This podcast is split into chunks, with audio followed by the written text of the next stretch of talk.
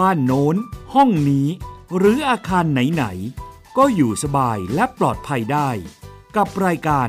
ครบเครื่องเรื่องบ้าน โดยชนาทิพย์ไพรพงศ์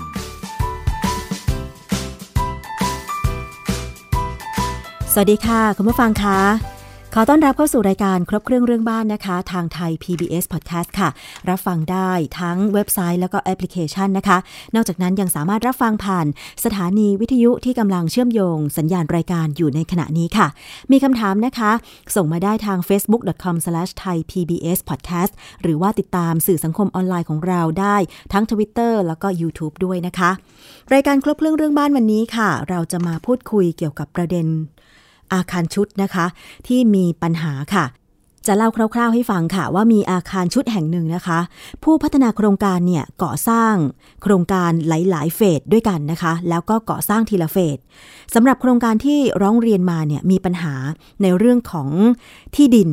นะคะ ซึ่งแต่เดิมเนี่ยถูกระบุไว้ในโบชัวตอนโฆษณาขาย ว่าจะเป็นที่ดินที่จะถูกนำมาเป็นพื้นที่สีเขียวนะคะ สร้างสวนหย่อมเพื่อให้เป็น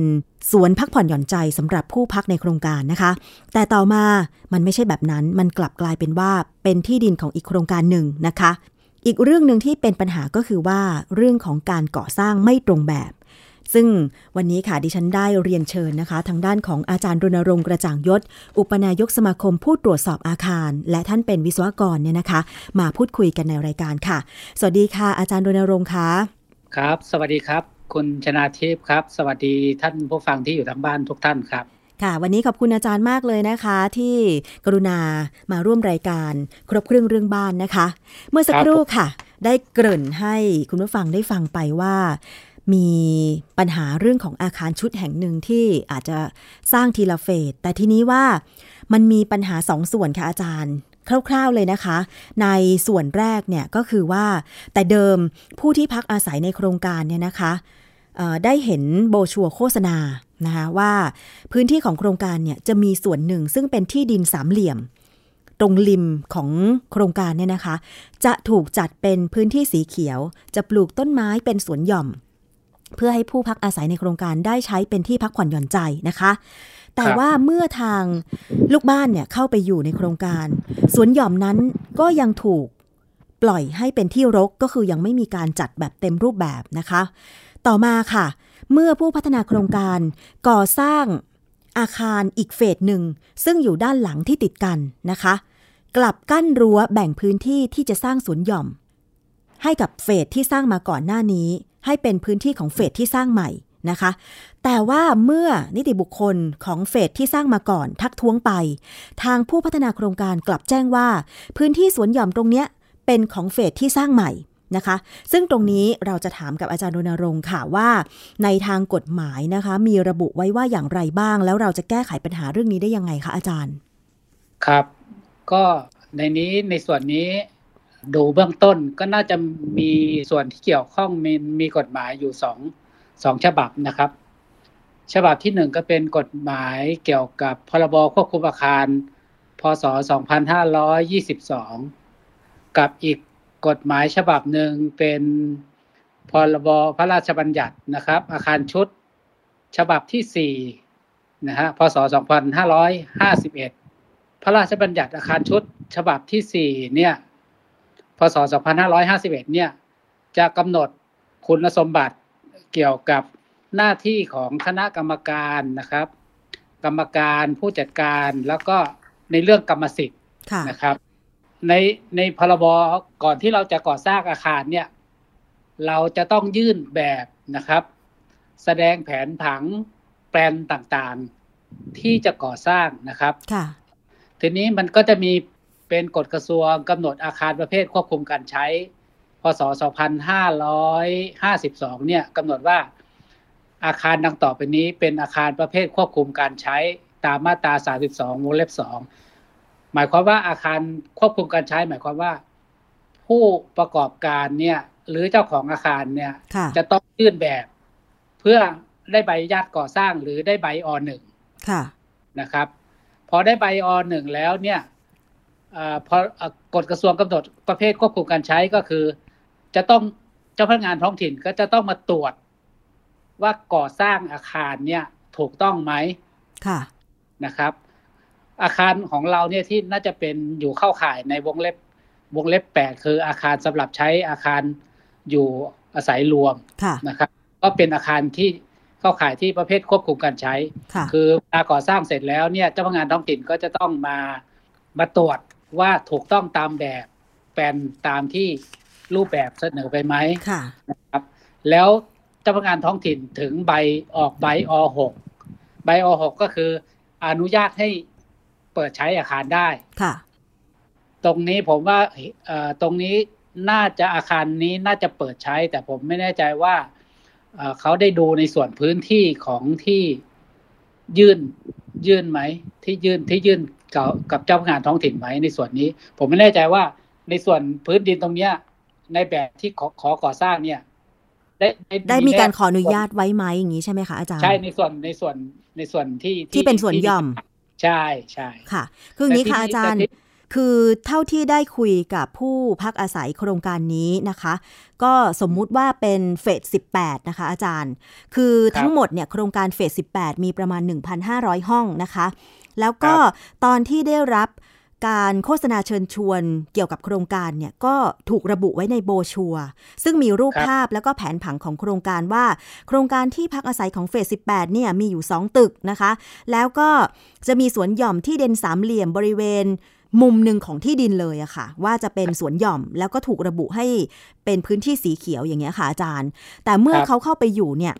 ครั้งแรกนะคะ ปีแรกเนี่ย นิติบุคคลอาคารชุดแห่งนี้เนี่ยก็เป็นบริษัทลูกของผู้พัฒนาอสังหาริมทรัพย์ที่ดำเนินการนะคะ ซึ่งทำให้ณขนาดนั้นเนี่ยลูกบ้านที่ไม่ได้เข้าเป็นกรรมการของคอนโดมิเนียมแห่งนี้เนี่ยนะคะ ไม่ทราบว่ายังไม่มีการจัดทำสวนหย่อม ตรงที่ครับเขาระบุไว้นะคะครับแล้วก็มีการรับมอบทรัพย์สินกันอย่างไรจากผู้พัฒนาโครงการอย่างนี้ยค่ะ แต่ต่อมาเมื่อลูกบ้านหลายคน เห็นชัดเจนว่าพื้นที่ตรงนี้ แต่เดิมเนี่ยมันถูกระบุว่าเป็นสวนหย่อมนี่นาทำไมถึงไม่สร้างสวนหย่อมสักทีหนึ่งนะคะ จึงเกิดการ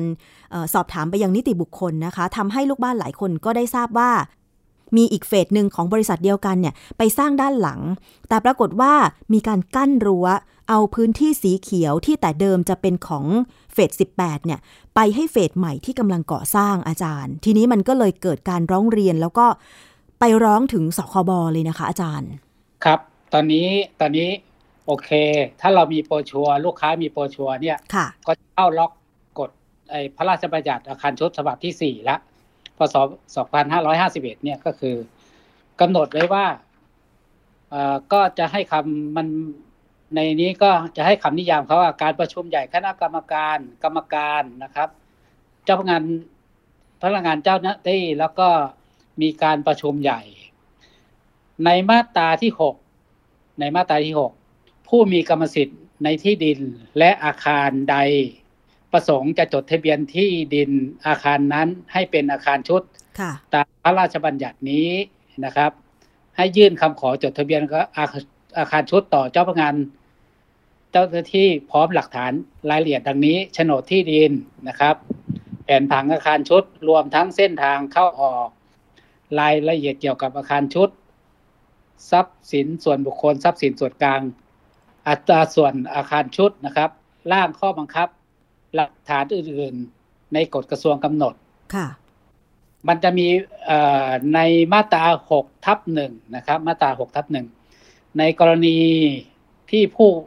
มีกรรมสิทธิ์ในที่ดินอาคารชุดตามมาตราหกทำการโฆษณาขายห้องชุดในอาคารชุดนะครับ ต้องเก็บสำเนาข้อความหรือภาพที่โฆษณานะครับ หรือหนังสือชักชวนที่นำออกโฆษณา ให้แก่บุคคลทั่วไปเนี่ยไม่ว่าจะเป็นรูปแบบใด ๆ ไว้ในสถานที่ทำการจนกว่าจะมีค้ามีการซื้อขายห้องชุด และต้อง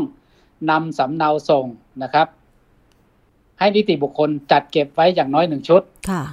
นะครับ การโฆษณาห้องชุดในอาคารชุดส่วนใดส่วนหนึ่งเป็นหลักฐานและรายละเอียดที่กำหนดไว้ในมาตราหก แสดงว่าเราใช้หลักฐานตัวเนี้ยไปฟ้องร้อง หรือว่าอันนี้เขาเขาเขากำหนดว่าเขาต้องมีโปรชัวร์เนี่ย ไปแนบไปด้วยค่ะนะครับ ก็แสดงว่าถ้าไปร้องสคบหรือฟ้องศาลเนี่ยก็ต้องแนบหลักฐานที่เป็นโบชัว ให้เจ้าพนักงานเห็นได้อย่างชัดเจนว่า แต่เดิมมันมีการโฆษณาว่าพื้นที่ตรงเนี้ยจะเป็นสวนหย่อมของโครงการเฟส18 แต่ ถ้าต่อมามันไม่เป็นดังที่ว่าดังที่โฆษณาก็สามารถฟ้องร้องจนกระทั่งนำไปสู่การดำเนินการได้ใช่ไหมอาจารย์คะ มันจะมีบทบทลงโทษอยู่ครับบทลงโทษอยู่ว่า ผู้มีกรรมสิทธิ์ในที่ดินและอาคารตามมาตราหกก็คือเจ้าของเจ้าของพัฒนาที่ดินเนี่ย ผู้ผู้ใดฝ่าฝืนในมาตราหกทับหนึ่งที่ผมพูดไปเมื่อกี้กับ ต้องระวังโทษปรับไม่เกินหนึ่งแสนบาท อันนี้คือมีโทษปรับอย่างเดียว อันนี้คือกฎหมายแพ่งใช่ไหมคะอาจารย์ น่าจะเป็นกฎหมายแพ่ง แต่ว่ามันมันก็จะมีกฎหมายเข้าข่ายกฎหมายอาญาอยู่มาตราหนึ่งนะครับมาตรา73 ผู้ใดไม่ปฏิบัติตามคำสั่งขัดขวาง หรือไม่อำนวยความสะดวก แก่เจ้างานเจ้าหน้าที่ขัดขวางเจ้าหน้าที่เนี่ยก็คือไม่ปฏิบัติตามถ้าเจ้าที่ขอเอกสารเพิ่มเติมมาอะไรเงี้ยมีโทษจำคุกไม่เกินสามเดือน หรือปรับไม่เกินหก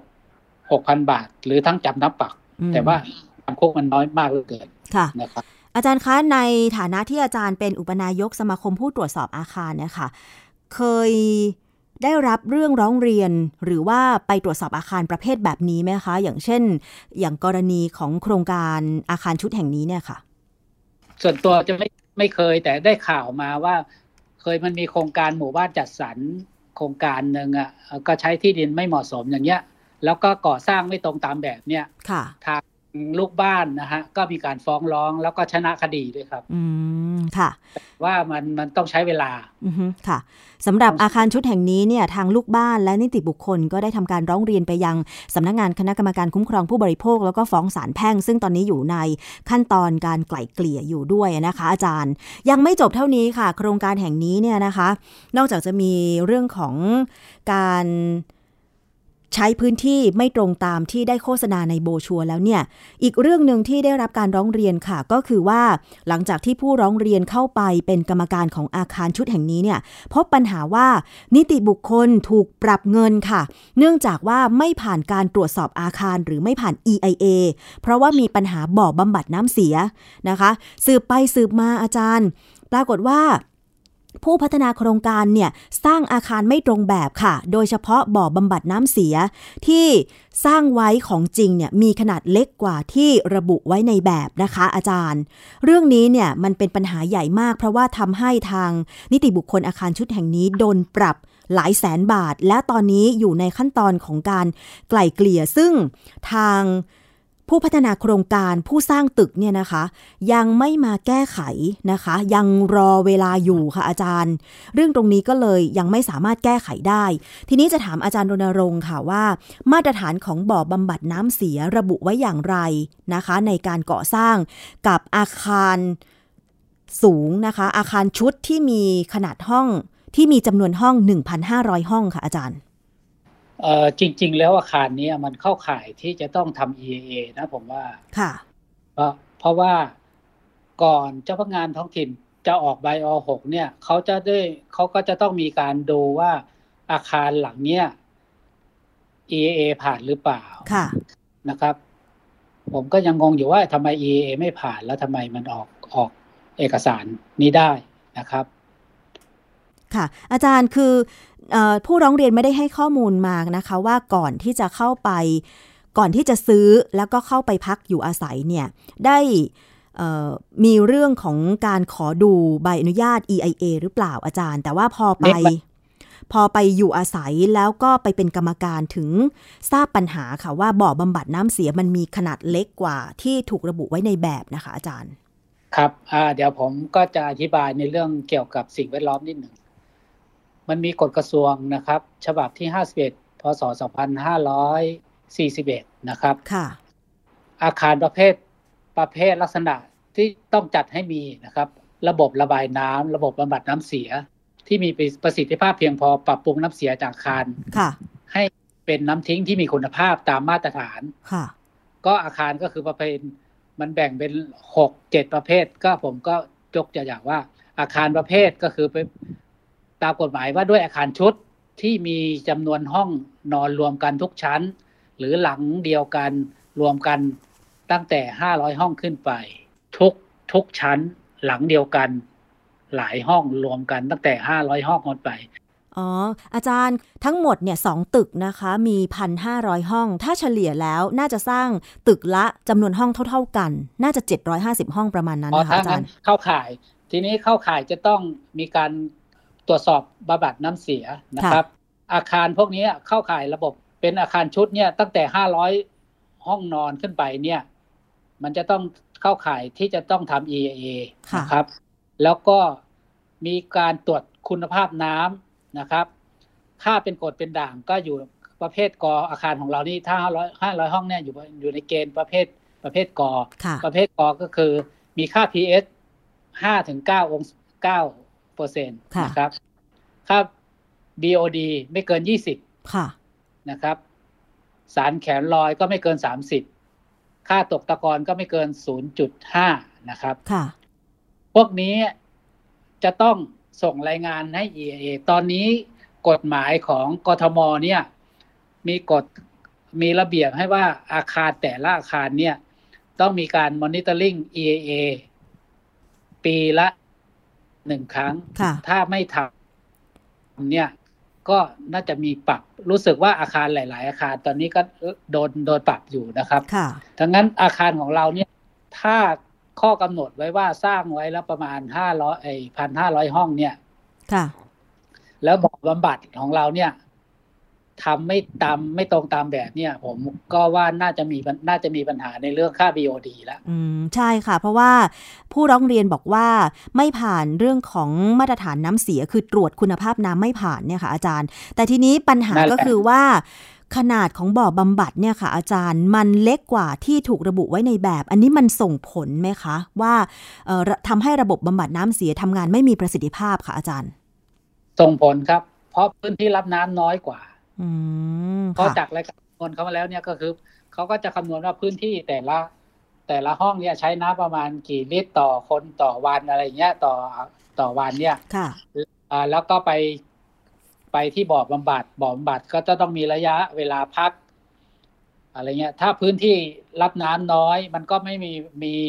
มีระยะเวลาตกตะกอนนะครับ ค่า BOD ก็ไม่ได้ ค่ะค่า BOD ไม่ได้ก็ก็ผิดผิดพรบ สิ่งแวดล้อมนะครับค่ะ อาจารย์อันนี้ก็เท่าที่เราก็อาจารย์เคยตรวจอาคารมาเนี่ย ปัญหานี้จะแก้ได้ยังไงคะ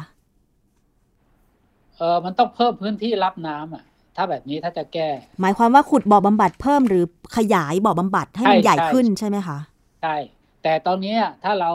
เราจะมาคุยอย่างนี้เราเราก็คงจะไม่ได้ เราจะต้องพิสูจน์ด้วยทางวิทยาศาสตร์โดยการอ่าตรวจเอาผลตรวจไปเนี่ย ไปฟ้องร้องด้วยค่ะ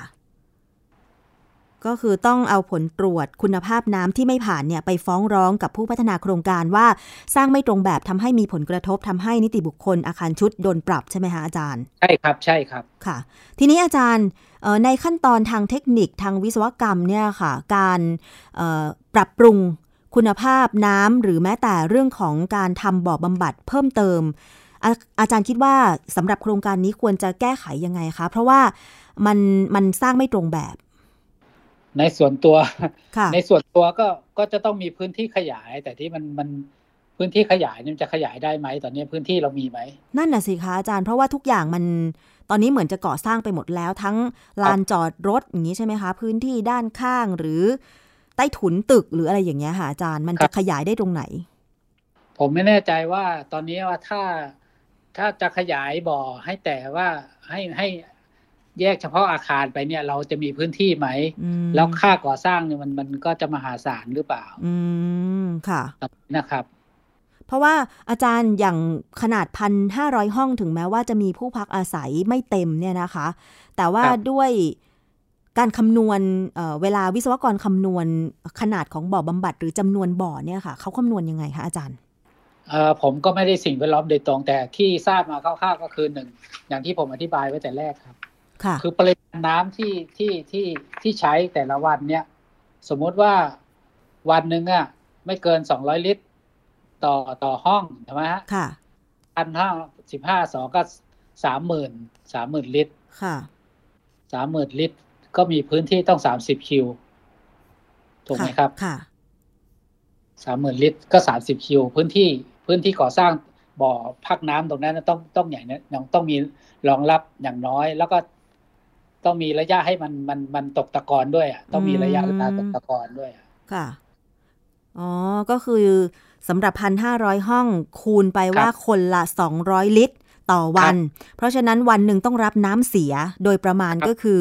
ต้องสร้างบ่อบำบัดให้ รองรับน้ำเสียได้30คิว อย่างนี้ใช่ไหมคคะรับครับอืมประมาณนั้นนะตัวเฉลี่ยค่ะ อ๋อเข้าใจแล้วค่ะอาจารย์ เพราะฉะนั้นเนี่ยเมื่อบ่อบำบัดมันเล็กกว่าในแบบเนี่ยก็เลยรับน้ำเสีย ได้ค่อนข้างจำกัด แล้วการได้ตกตะกอนก็มันทำได้ม่มีเวลาดีตกตะกอนอืมใช่ไม่มีใช่เวลาตกตะกอนแล้วการที่มันจะอาจารย์แล้วในระบบบ่อบำบัดมันมีอะไรอีกคะที่จะบำบัดน้ำเสียให้เป็นน้ำที่คุณภาพดีขึ้น มันก็จะมีระบบเติมอากาศนะครับค่ะ เติมอากาศอ่า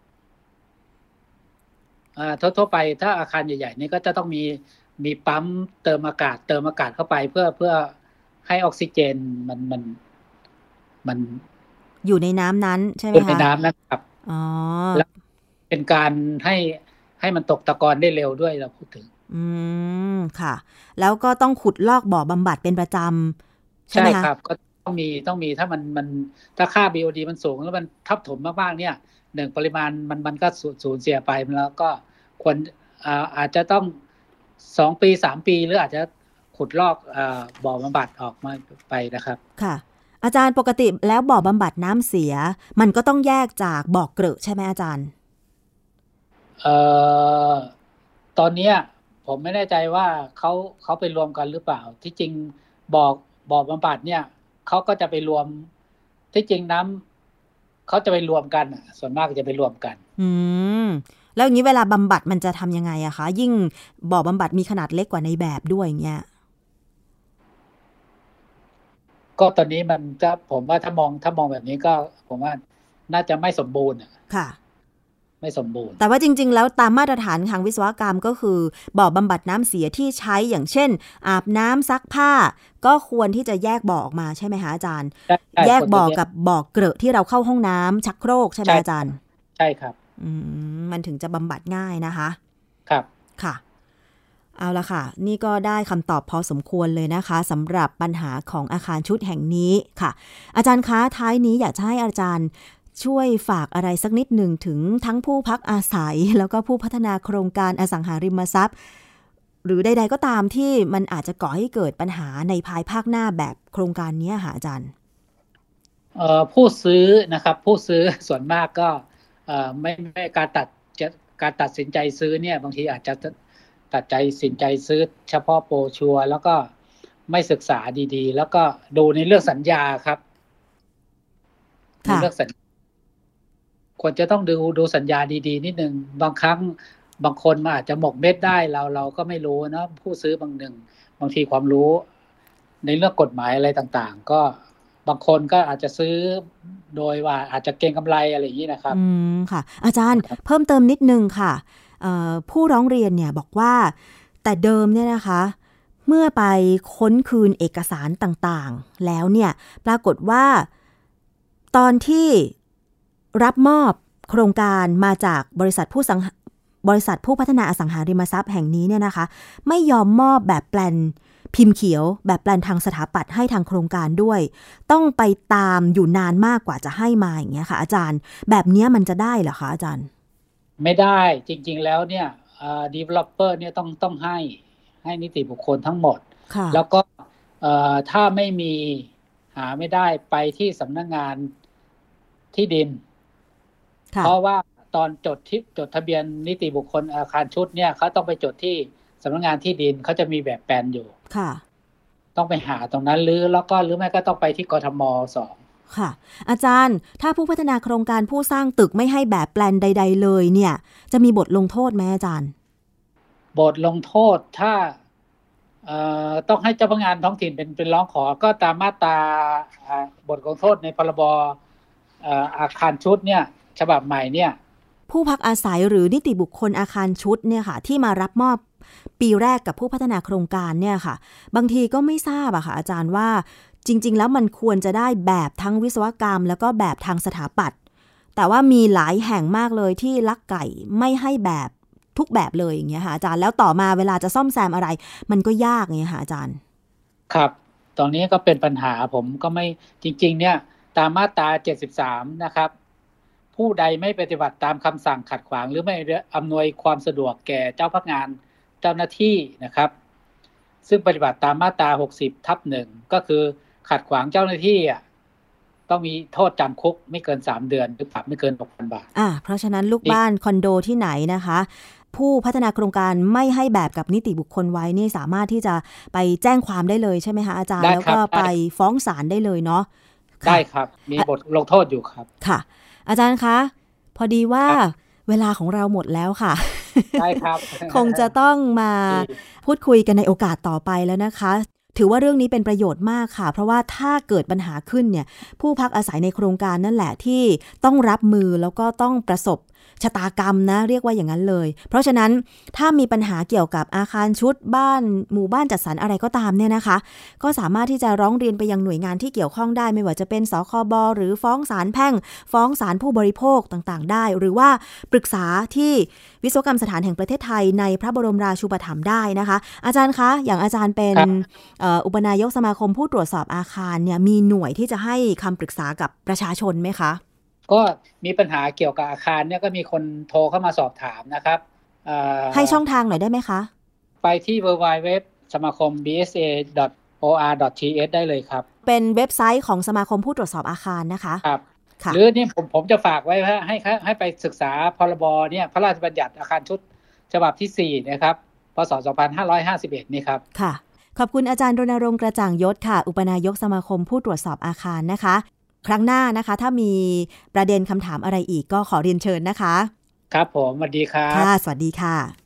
และดิฉันชนะทิพไพรพงศ์ต้องลาไปก่อนนะคะ สวัสดีค่ะ ติดตามรายการได้ที่ www.thaipbspodcast.com แอปพลิเคชัน Thai PBS Podcast หรือฟังผ่านแอปพลิเคชัน Podcast ของ iOS Google Podcast Android Podbean SoundCloud และ Spotify ติดตามความเคลื่อนไหวของรายการและแสดงความคิดเห็น โดยกดถูกใจที่ facebook.com/thaipbspodcast